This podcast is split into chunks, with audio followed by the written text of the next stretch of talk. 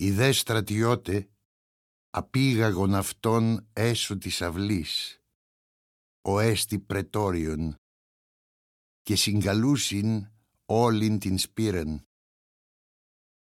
Και ενδύουσιν αυτόν πορφύραν, και περί τη θέασιν αυτό πλέξαντες ακάνθινον στέφανον. Και ήρξαντο ασπάζεστε αυτόν.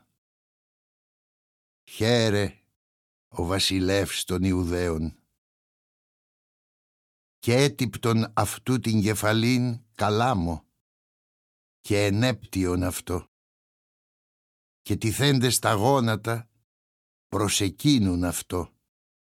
Και ότε ενέπεξαν αυτό, εξέδισαν αυτόν την πορφύραν και ενέδισαν αυτόν τα ημάτια τα ίδια και εξάγουσιν αυτόν ή να σταυρώσωσιν αυτόν.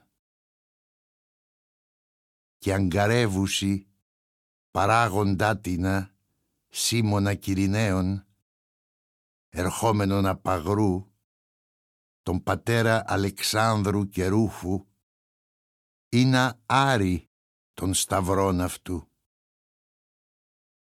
και φέρουσιν αυτόν επί Γολγοθά τόπον ο έστι μεθερμινευόμενον κρανίου τόπος και εδίδουν αυτό ποιήν εσμυρνισμένων ίνων. Ο δε ουκ έλαβε.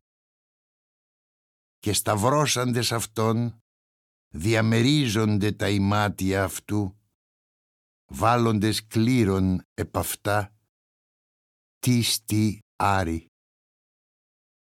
Ήν δε ώρα τρίτη και εσταύρωσαν αυτόν. Και είναι η επιγραφή της αιτίας αυτού επιγεγραμμένη.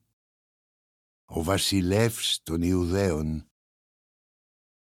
Και συν αυτό σταυρούσι δύο ληστάς, ένα εκ δεξιών και ένα εξ αυτού.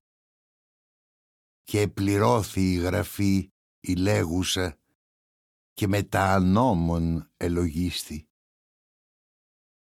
Και οι παραπορευόμενοι ευλασφήμουν αυτόν, κινούντες τα σκεφαλάς αυτών και λέγοντες «Ουά, ο καταλίων των ναών και εν τρισήν ημέρες οικοδομών, σώσον σε αυτόν και κατάβα από του σταυρού».